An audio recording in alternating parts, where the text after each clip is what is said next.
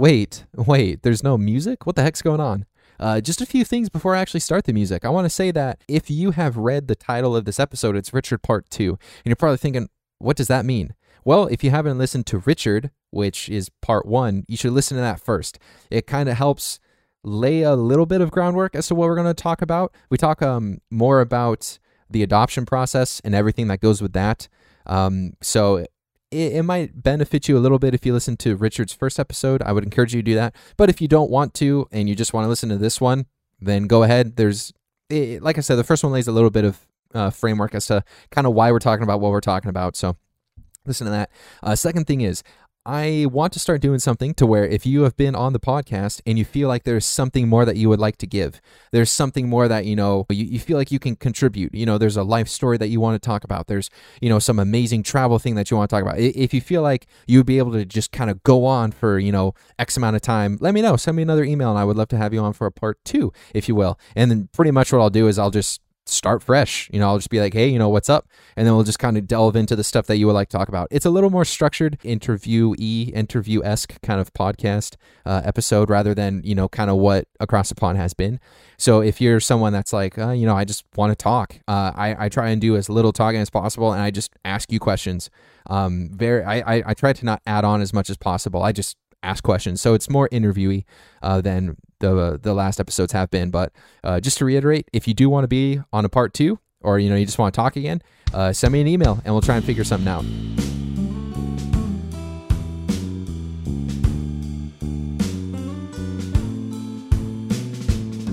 Hello, everyone. Welcome to this episode of Across the Pond podcast, where I talk to people from around the world. Today is Richard Part 2. As you heard just a little bit ago, this is Richard Part 2. Listen to the first one if you haven't already. Kind of lays framework just a little bit. But if you don't want to listen to the first one, you just want to listen to this one, that's fine. We talk about adoption.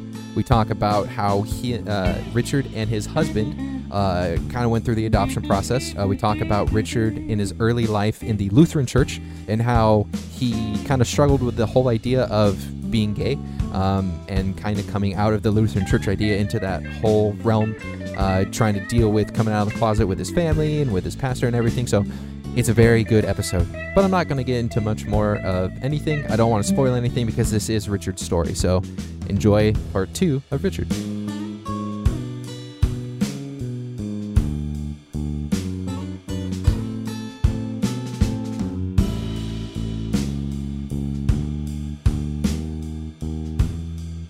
Richard? Yes, sir. Hey, how are you? I'm well. How are you? I'm doing well, thanks. Sorry to keep you waiting for a few minutes. I had my kettle on and I wanted to get some tea. So I sent the link just a tad premature, but I wanted to make sure that you had a few minutes and weren't feeling rushed or anything. So I am just pulling up the last thing that you sent me. Just one second. No problem. There we go. Anyway, how have you been the last time? How long has it been? Like a month? It's been about a month, I would say. It's been it's end of November, and I don't know where the year went, and yet I think we're all just ready for the year to be over. So yeah, no, I agree with you. This year's been rough, and I think I'm ready to start 2021. See how that works. Yeah, let's just do that. Yeah, because who knows? I mean, it could be really good. I'm hoping that it's good. I feel like almost anything can be better than this year. You know what I mean? Yes. Yeah. So, as of course you already know, we've spoken before, but for those who don't know, this is like a Part 2. And so kind of what my idea is, just so you understand, Richard, I'm not sure what to expect in terms of like what I'm looking for in terms of like length or anything. So we'll just kind of go, and when we're done, we're done. Does that sound good with you? Okay. Perfect. Awesome. Because I've never done something, a Part 2 before. So I just don't have like a expectation thing or anything. So we'll just kind of go, and when we feel like we're done, then we'll be good. Okay. So for those who haven't listened to the first part, listen to the first part. It's just Richard. It's not Richard Part 1. It's just Richard. So when we last spoke, you talked with me about adoption. And you spoke a little bit about, the whole process and everything. And then you hinted towards the end, you were married to your husband. So before we get into that, kind of give me a little bit about your background. How were you raised? You told me that you grew up in the Lutheran church, so I would assume, you know, the whole coming out part wasn't probably the easiest thing. So do you kind of want to start maybe from the beginning and just kind of work your way down the timeline? Yeah, so grew up in Iowa, and there's essentially, I would say, probably three predominant faiths in Iowa. There's, I mean, there's a lot. Like, we have a really actually wide array of faiths, but like the three majors are Catholicism, Methodists, and Lutherans. And within Lutheranism, there's essentially two main sects that are in the state of Iowa, and then again there's more, but we have the Missouri Synod Church and the Evangelical Lutheran Church of America. Mm-hmm. And at a high level, they both kind of believe and preach the same thing, but then they handle things differently. Mm-hmm. We were a member of the Missouri Synod Church, and they are more they're the more conservative of the two. And so when I say conservative, it's like lowercase c, like they're going to have a stricter reading of the scriptures, very, very black and white, which is fine. Like, and I went to a church that had a pipe organ, and people make fun of me, but I love the pipe organ. Like, mm-hmm. There's just something about an Easter Sunday service with the pipe organ. Like, it's magical to me. Mm-hmm. But it was also very traditional. Like, we had a hymnal, and we followed the hymnal starting on page 5 or page 15 in the morning. Like, it was very structured, as opposed to a lot of churches today, which are, you know, you have guitars and drums and singers with microphones. Like, we didn't have that. Like, it was, that's not how we did. And then it's okay. Like, everyone finds their own faith in their own place that works for them. And for my parents, my dad grew up in the Lutheran church, and so that's kind of why we went to a Lutheran church. Mom didn't grow up with faith a whole lot. I know she, you know, was Catholic, but they didn't really go a whole lot. And so we were a Lutheran family, and we went every Sunday. We went to Wednesday night classes, which for Catholics, I think that's called I'm gonna blank on the name of what that class is. I'm kind of mad. No, I should know this. I definitely should know this, because it's kind of my education, but I don't know it. I know what you're talking about, and I know what it is, but I can't remember the name. Yeah. So we called ours midweek, which is super original, because it's the middle of the week. But it was, I enjoyed it. Like, I always found it fun and interesting to learn about these things that are historic, and that we try and, you know, live our life by. An additional subchapter: my dad's sister, my aunt, married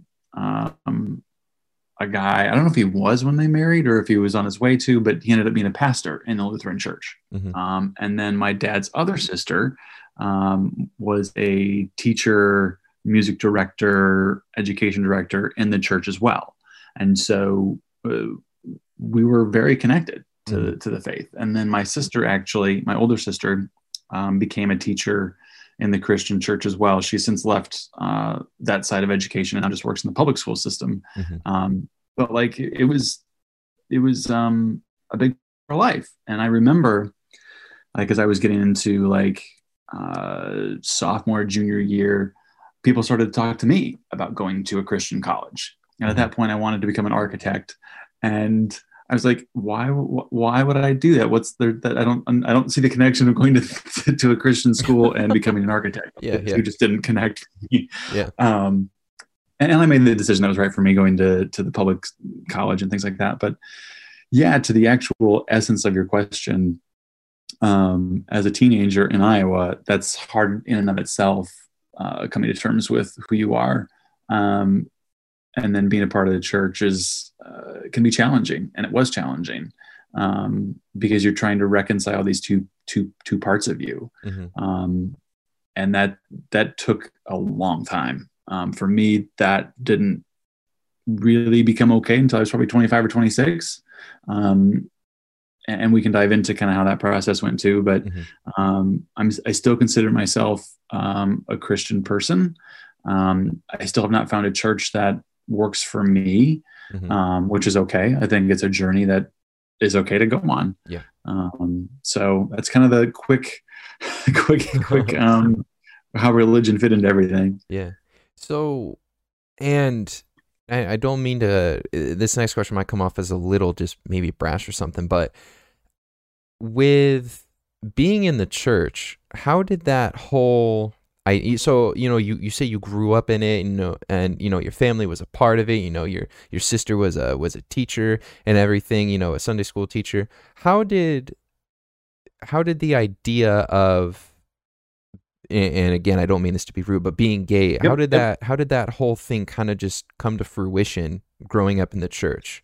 You know, because of course the church preaches, you know, homosexuality is wrong. So then how did that whole thing kind of come to play? So it'll take a lot for you to offend me, so don't worry about that part. Okay. That's kind of good, because I don't want to be disrespectful in any way when I ask that. So I think having open and honest conversations is a good thing. And that is the only way that I survived this part of my life, was having hard conversations with myself and then with my family. Mm-hmm. It was really hard, because like, you're taught growing up that you can go to your parents or you can go to someone in the church. And where I was at the time, neither of those things were options for me, mm-hmm. Because I knew what the church would say, and B, I was fearful of what my parents would say or do. Mm-hmm. Not that they would hurt me or kick me out or anything, but like, there's that really, really big unknown. Yeah. And as a 16-year-old, that's a scary thing. And so I still went to church every Sunday. Like, I didn't rebel out of that. Like, I still wanted that part of me, and I still hoped and prayed that I would find answers. Mm-hmm. I really did. And I feel like I found those answers. It took a long time. But I didn't come out to my family until I was no longer going to, I'd moved away by that point. And then that helped me answer the questions for myself. And then I was able to be in a safe place, both mentally and spiritually, and just able to pay my own bills if I needed to, or I felt okay telling them. And so at that point, I didn't really care what that particular church said or did, because it wasn't my church anymore. It was theirs, and they had to deal with that. And that was a bumpy part of the journey, to say the least. Yeah. So when you eventually did come out and say everything to your parents, you know, you told them, yes, you know, I'm gay, you know, however the conversation went, how did your parents react to it? And then I'm just kind of curious, how did your former church react to it? So, My parents responded the way that I expected them to, and I will preface all of this by saying we have a wonderful relationship today. So everything I say now is keep that in mind. It didn't go well. Like, it was a very quick conversation. Mm-hmm. They basically responded by saying, "Okay, we thought that's what you tell us. We don't want to be a part of that part of your life. You're never going to bring someone home." And that was that. I mean, it was very black and white. Yeah. And at that point, I mean, I was 22, I think. And so I kind of said, okay, fine. I mean, I'm not going to, this was step one for me. I'm going to take this one as a win, that like, you didn't run me over with the car, and you know, we made it through this. And, you know, for about a year and a half, like we struggled to have a good relationship, because I was seeing someone and I wanted to share it, but I also wanted to be as respectful as possible. But I knew in the back of my mind that if we were going to have any relationship, they were going to have to be the ones to bend.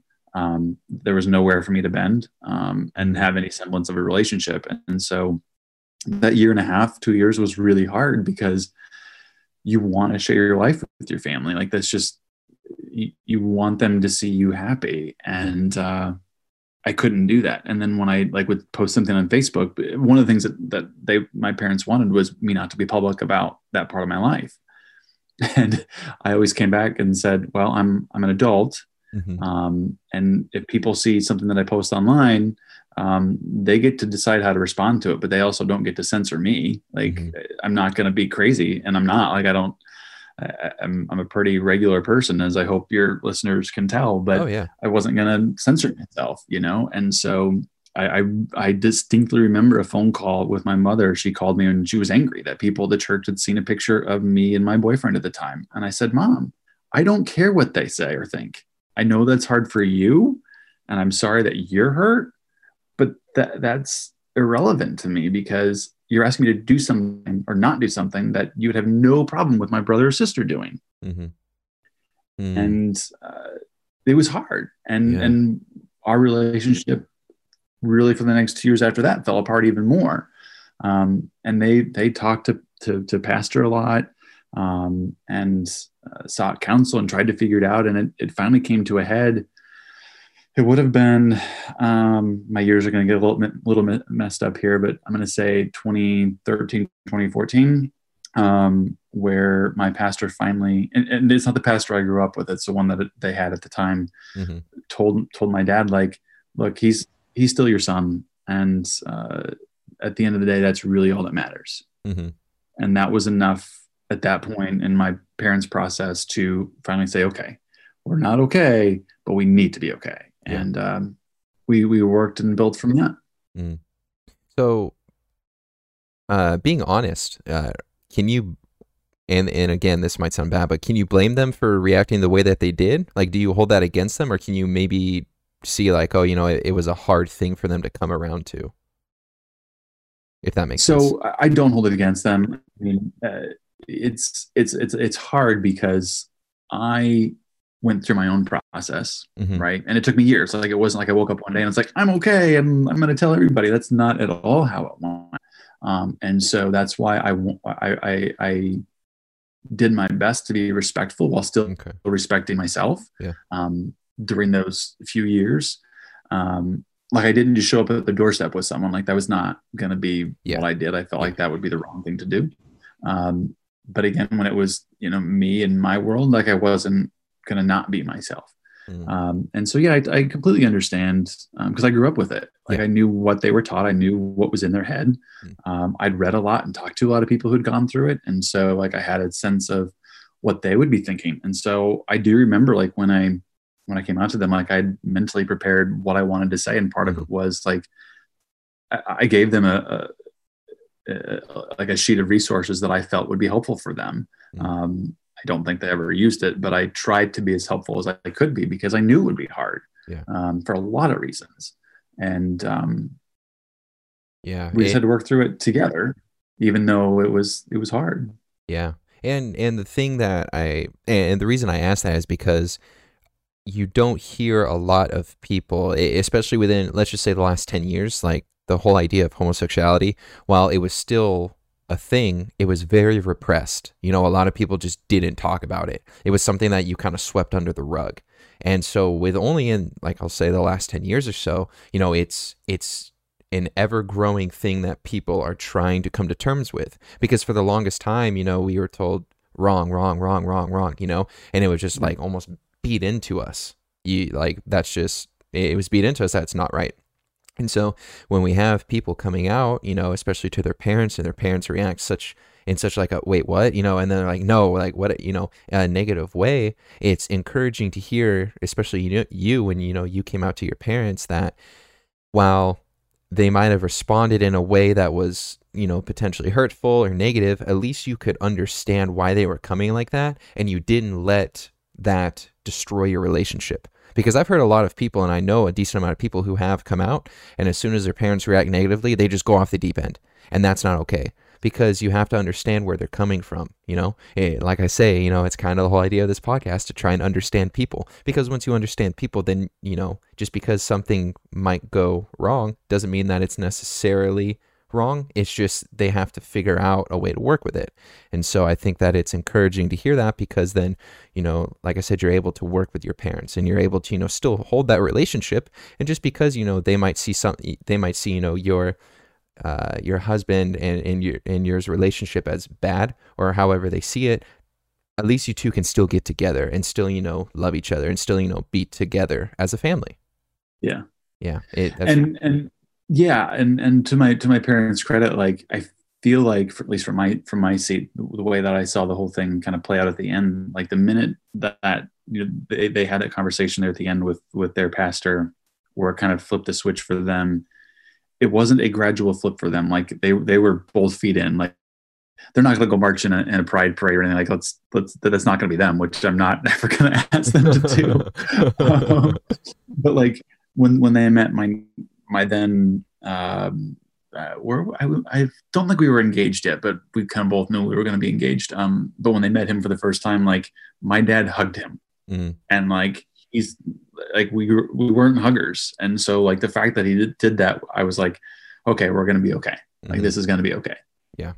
Yeah. Like it's the idea of just loving, you know, even if you think that someone is wrong in what they're doing, you still have to love them, you know, even if, like, and here's the thing. And I'll say this, you know, a lot of people have the idea of if you love them, that means you support them.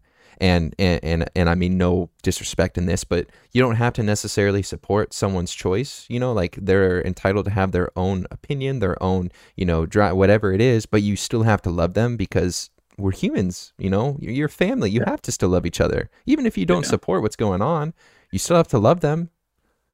And so I'll say that, and then I'll hop off my soapbox. Real quick. Would you be comfortable with kind of sharing, you know, the first instance you realized that, you know, I'm, you know, attracted to guys. I'm a homosexual. If that's the right terminology.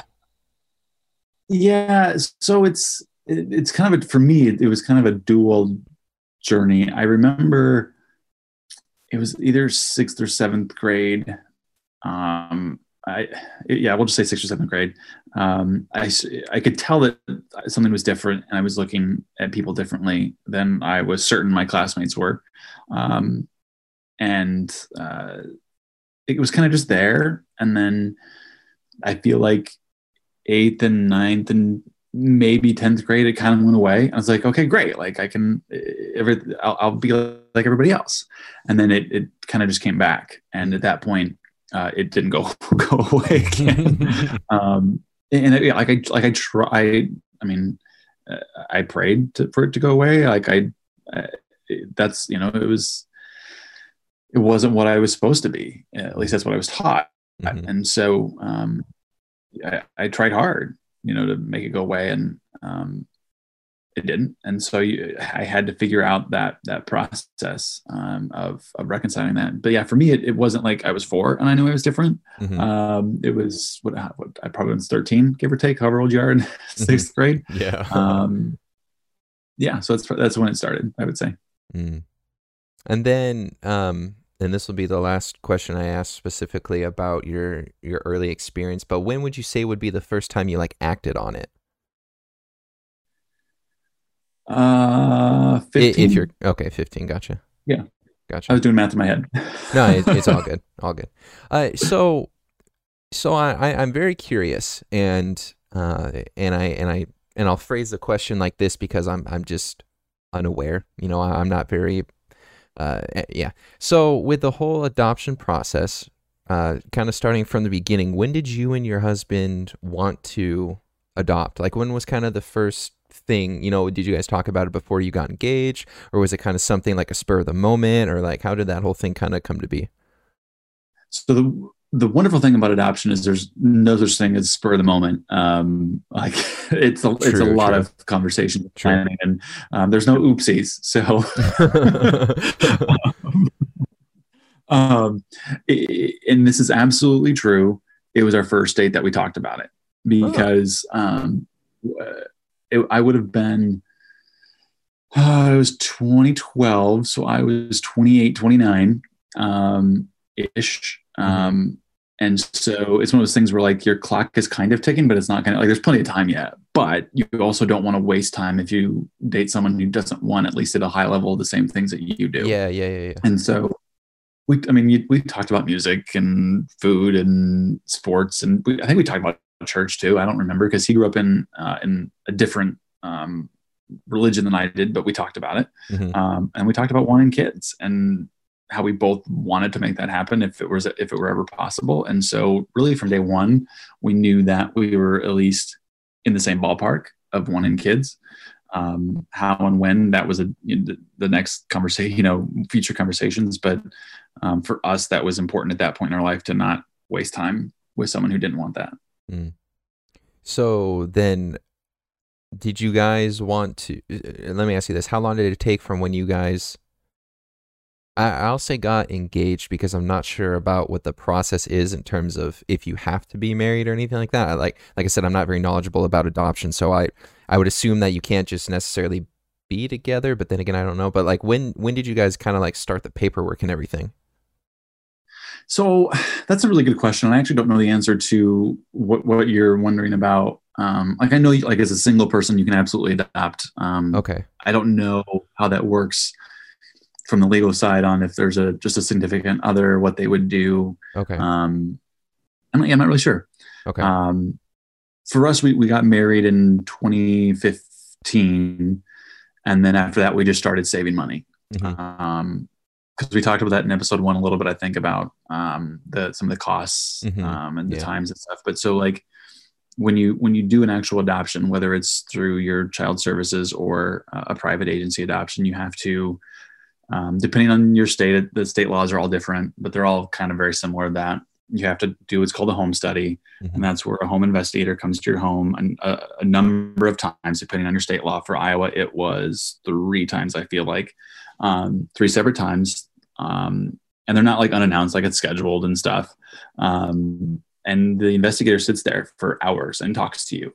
And I'm going to use the word she, because ours was a female, Angela. Mm-hmm.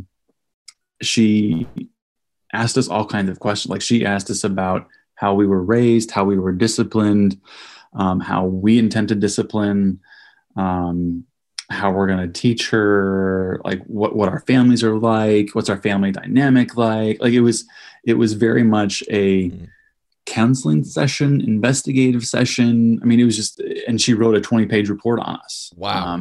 That you're required to have. Yeah. It's crazy. Yeah. But it's good. Like you want that level of protection for kids. And it was really good because we hadn't thought about some of those things. Like I know that like we're not going to spank our daughter, but it was also like, well, how do we discipline them? Like, what does that look like? So, you do that process, and then you find the agency that you want to work with. And again, I'm speaking to the private agency adoption process. And then while you're doing that, you also put together your profile book, and it's what it sounds like. It's a 16 to 20 page book about you and your family. Mm-hmm. And so you have pages about yourself, your work, your extended family, your neighborhood, your pets, if you have pets, your hobbies, so that birth moms can flip through this book and use that book to pick who they want to adopt their baby. And that's the process. Like it's, mm-hmm. If anyone has watched Friends, there's the episode towards the end of the series where Monica and Chandler meet face-to-face with mm-hmm. their birth mom. That is super, super rare that you ever meet in person. Mm. You will after the birth mom picks you based on your book.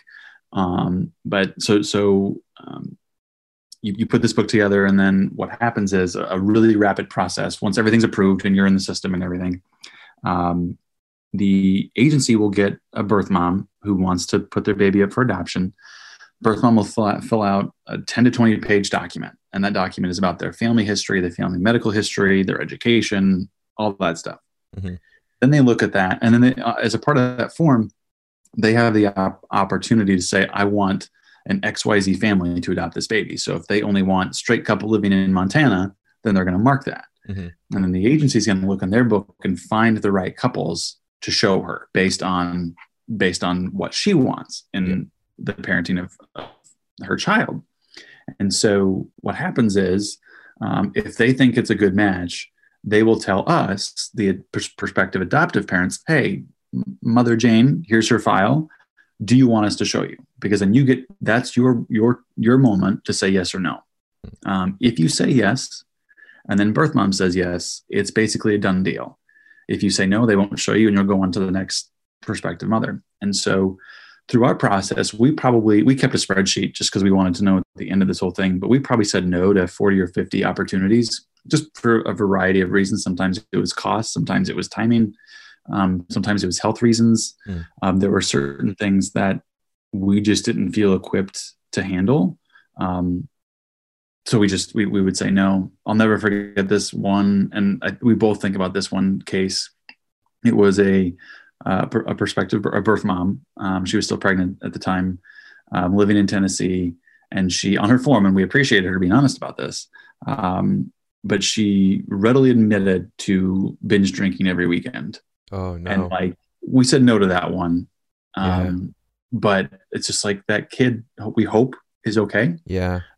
But like, that's the stuff you see, and you have to decide. So like, we would see drug addicts and, things like that. And so you had to decide yes or no. Yeah. And we said yes, probably 10 or 15 times, and got turned down every time, which is fine. Like, that's part of the process. Mm-hmm. And then we did have one fall through, which is where the mom says yes. You get all the way to the end, and then she decided at the day, probably the night that she had it, she told the caseworker that she was going to keep the baby, and they called us the next day and told us. And then 4 months after that, our daughter was born. And so I think that answered your question. It's a long process. It's emotional, clearly. Mm-hmm. Lots and lots of paperwork, lots of lawyers, which sucks, like that so many kids have to go through this process. Mm-hmm. Again, it's for a good reason, and we're all in favor of it, but doesn't make it any easier on the parents to navigate all of that. Yeah. So just out of curiosity, and you don't have to, of course, answer this if you don't want to, but so there is a difference between like adoption and like fostering. Have you and your husband maybe considered like fostering, or did you just want to go straight adoption? So we actually started the foster process. And like to do here in the state of Iowa, we have to go through a 10-week course, because the kids that are in the foster system are there for a reason. Mm-hmm. Something happened at their home. Whether it was, there was violence in the home, or nothing happened to the kids, but they saw it and they got to take the kids out for a day or a week or a month. Yeah. Or, you know, there's drug use, or there's actual abuse. Like, the kids have gone through trauma. Steve had worked, before I met him, he had worked in the school system and had to deal with some of these kids, work with some of these kids who were in these types of situations.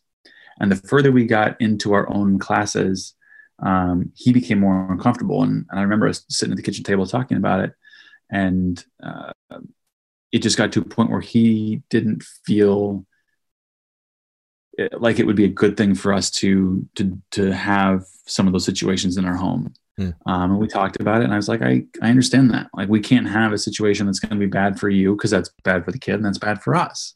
Yeah. And so as much as we have the love to give it, we just didn't feel like it was the right place for us to go through the foster system. Now, that being said, my sister's daughter, who's now 14, came to the foster system, and she ended up adopting her. And it was all fine. But not every case is like that. So that was just a decision we made, not to go down that path. Gotcha. Yeah. I was just kind of curious, because I know that there are some people that prefer one or the other. And so I just, you know, I was curious if you guys maybe went down that road or not, or if something happened. And so my next question is, because of you and your husband, of course, being married, and like I said earlier, some people just might not be okay with that. Did you guys see that being a homosexual couple influence any sort of decisions from other people? Like, did you get turned down a lot because of that, or was that not even like a factor? I can't say, because we never really were told a reason why. Oh, okay, mom would reject this. Oh, okay. Gotcha. I will say that one of the options on that form is what kind of couple. Like, do you want a straight couple? Do you want single people only? Do you want a gay couple? Mm-hmm. And I would say a good percentage were okay with a gay couple adopting their baby. So it wasn't, no, I didn't see how many, I don't know how many we weren't even given the option to say no to, because they didn't check that box. I have no idea about that. Yeah, but to your point earlier, like, I don't know that a lot of birth moms are worried about that so much as they're worried about, is my kid going to be okay and healthy have a happy life, you know? So. Gotcha. Yeah, like I just wasn't too sure if they would tell you a reason. I assumed that they wouldn't necessarily tell you a reason because, you know, it could get kind of sticky. But yeah, I was just kind of curious because, like I said earlier, it's only recently that, you know, the whole idea of homosexual marriages has been quote unquote okay. And so I was just kind of curious if that maybe had some effect in something. Let's see, what else do I want to ask? I had a few more questions that kind of slipped my head because, well, like when you talk about stuff, I'm just so keen on listening, and it's just like, oh man, like don't forget that question, and then of course I forget it because I'm like, oh man, like the stuff he's telling me is just so fascinating. Let's see, let's go with this. Do you guys find raising a daughter, you know, of course being two guys raising a daughter, do you feel that to be somewhat difficult because neither of you are females? Because we don't know what the hell we're doing. Yeah, like I'm not sure if that's rude, but I would feel that there would be some sort of just extra challenge, if you will. It is, and it will always be on some level. Mm-hmm. Luckily, we have wonderful females in our lives for some of the more challenging or just, you know, uncertain situations, or like just even questions. So like, I've never braided hair in my life, so YouTube is a wonderful, wonderful thing. That's funny. I like that. When it comes time for other female related things, like we will definitely be asking questions to our female friends and family, just because we don't know. Mm. And we've also made a conscious choice this whole time. Like we want her to have those females in her life. Mm-hmm. So if she doesn't feel comfortable coming to us, like she knows that we will 100% not be offended if she goes to one of them. And we want to just have the open relationship with her. Easier said than done because she'll be a teenager and you got to work through that. But yeah. I wouldn't say we're worried about any of it. Just understanding that we'll have questions as we go forward. Gotcha. No, that's good. That's good stuff. I like that. I like to hear that you guys aren't, you know, like you're okay with her going to other people, and you're not like one of those crazy couples that's like, no, you have to come to us. Like I am your father, you know, like, you know what I mean? Yeah. Like I want her to come to you, obviously. Obviously. Yeah, like, yeah. But so long as she's able to talk to someone and she feels comfortable with that, and we build that, like that level of trust, like that's the important thing, that she trusts us and we trust her. And through that, then we'll get through it together. Like it's when there's that you have to sneak around and not be honest with us. Like tell us that you're going to go talk to so-and-so about it. Okay. That's awesome. Like we'll be here when you get home. Yeah. You know? No, that's good. That's good. Have you guys found any difficulties now? And I kind of asked this earlier, but more so question is kind of based in a time of recently. Have you and your husband ever come in like persecution with the churches that maybe you guys were raised in? I wouldn't say so at all. Okay. And I don't know if that's just because they know us, or maybe times have changed enough. But I have not seen that from either side. Gotcha. Yeah, I was just kind of curious to see if maybe there was some weird thing that happened, but, yeah. I don't really think I have anything else, to be honest with you. I'm trying to think if there's anything that like I could add based on the stuff we talked about. Anything that you feel like might be useful information to someone, or even if you're just like, Dan, you should probably know something like this. You know, I mean, like I'm open to stuff like that too. I feel like I asked all the questions that I really wanted to honestly ask you, to, you know, about you and your husband and your early years and even the adoption thing. Yeah, you know, I think for us, and maybe this is the one piece of advice now that we're in part 2. I like that. This whole, like the relationship was not perfect. Like we, like every relationship, like we had to work through things and ask each other tough questions about what we wanted. And, not only just in life, but with a kid, like, and then the kid process was hard, as it should be. and having their relationship change with adding another human being to the group. Oh, yeah, yeah. It does, like, it changes everything, and you don't realize it until it happens. Mm-hmm. And then it's like, oh, we haven't really just sat down, the two of us, and actually, you know, had a dinner together in 6 months. Like, we should probably do that. Yeah. Yeah. You know?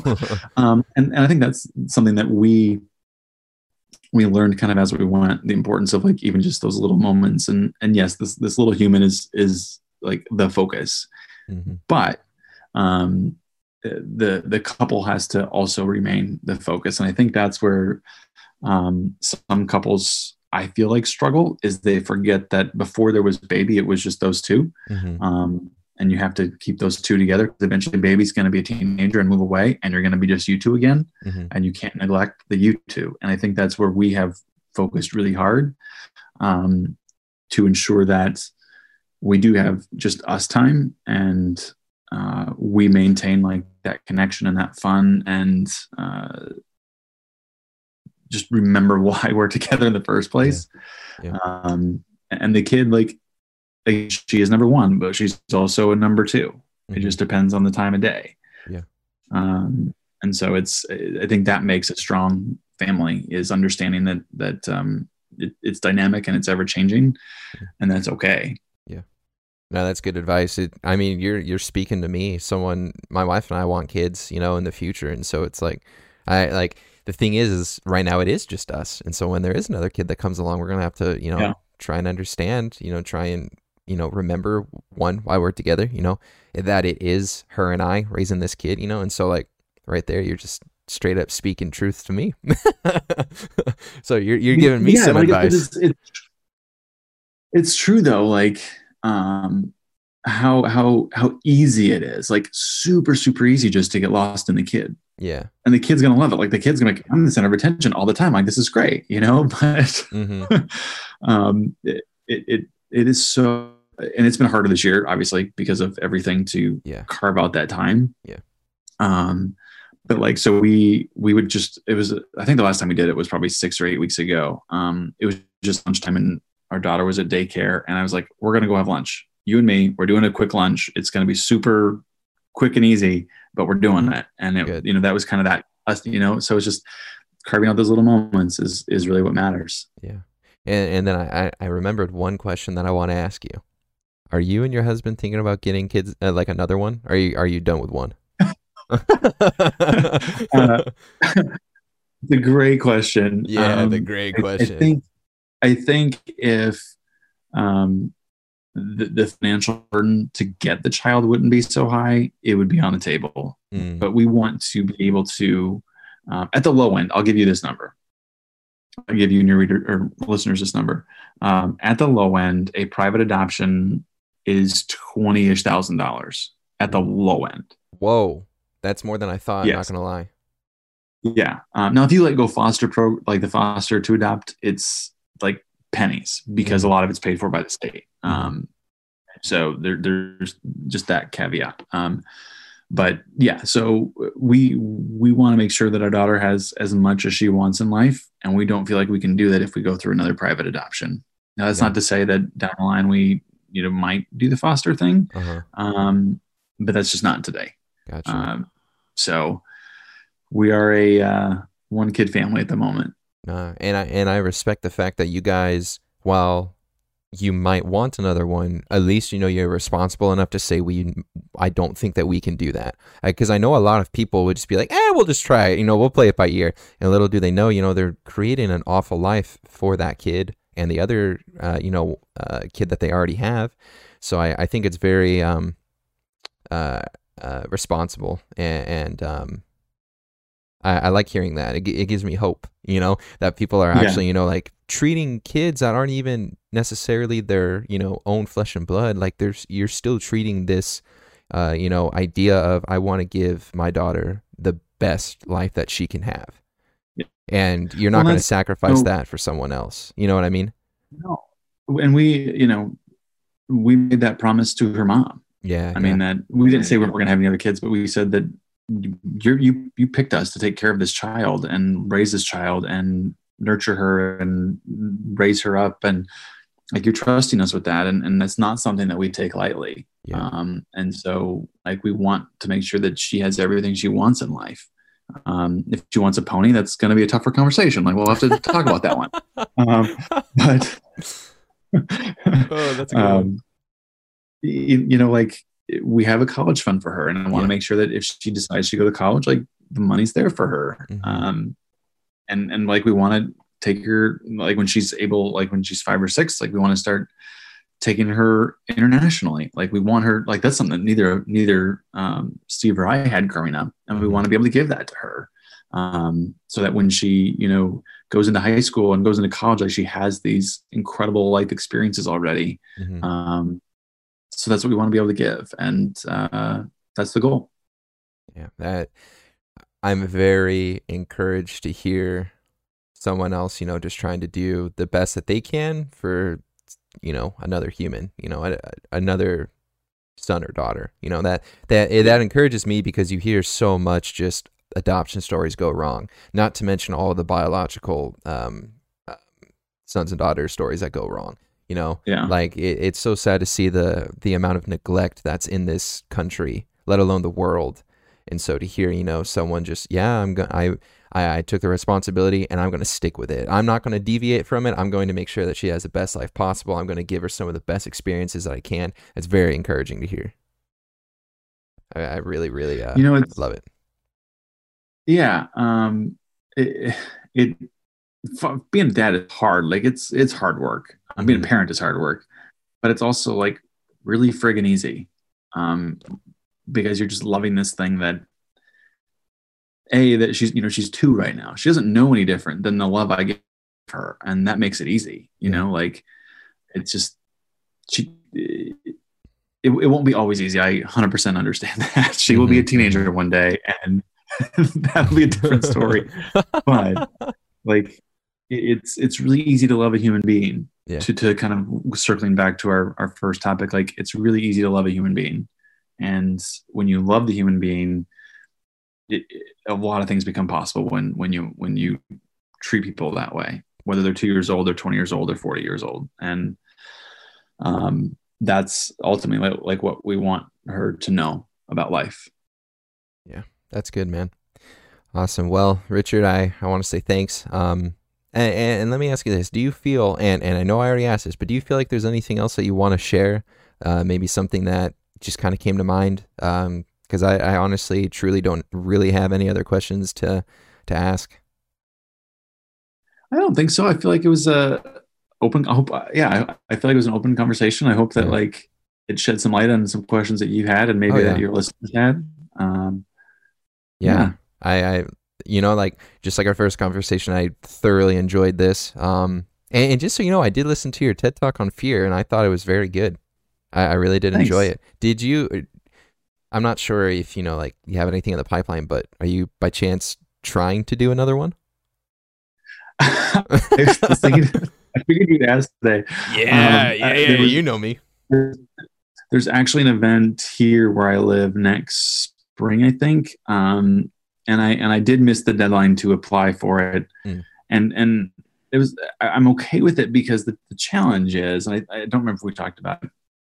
I read the criteria and what their, you know, their subject areas were going to, none of them really stood out to me as, like, when I do writing or I come up with a new speech idea, it's because there's a question that I'm trying to answer or dive deeper into. And, like, none of the topics that they wanted to focus on are areas where I currently have questions in my head. Mm. And so I thought about just trying to come up with something. I was like, I'm not going to be passionate about it. And so I decided not to even go down that path. So I don't have a TED up and coming, but I'd like to get back on the TED stage. So we'll see what the future holds. Yeah, that would be cool.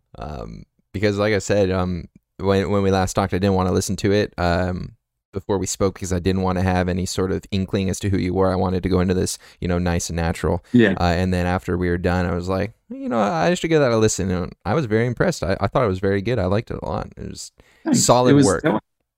That one was fun. I mean, the whole thing was fun, doing that project and that research, and really getting the sense of why we do the things we do, or why we don't do the things we do, rather.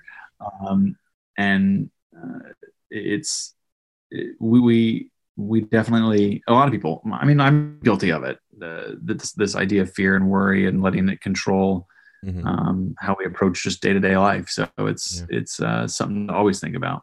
Yeah. It's always something to think about.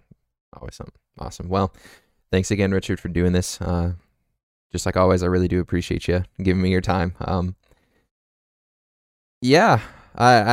I really don't know how to close this because it's just so different because I don't have my normal, like, oh, let me ask you this one last question. It's just kind of there, or just kind of done. But I will say this, let your husband know. Thank you for having him give me an hour of your time again. As you know, it is a what is today, a Monday? Goodness, I can't even keep the time straight, but Yeah.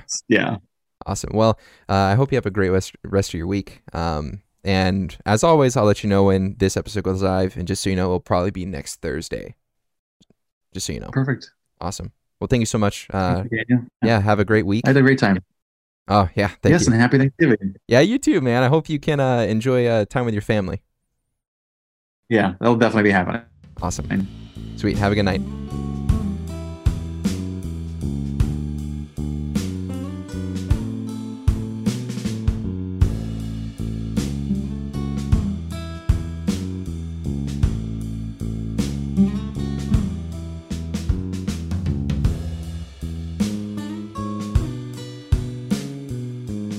Thank you for listening to this episode of Across the Pond.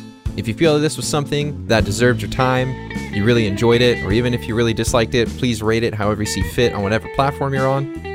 If you think you know someone that would love to be a guest on an episode, please send them my email address. That's acrossthepondpod01@gmail.com. It's in the show notes.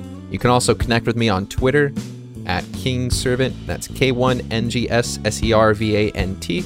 I want to thank Mark for making the logo for me and for the Black Couch label, and solo artist Ollie H for making the music. And I want to thank you, the listener, for being here and giving this about an hour of your time. Really do appreciate it. Tune in next Sunday for another episode of Across the Pond.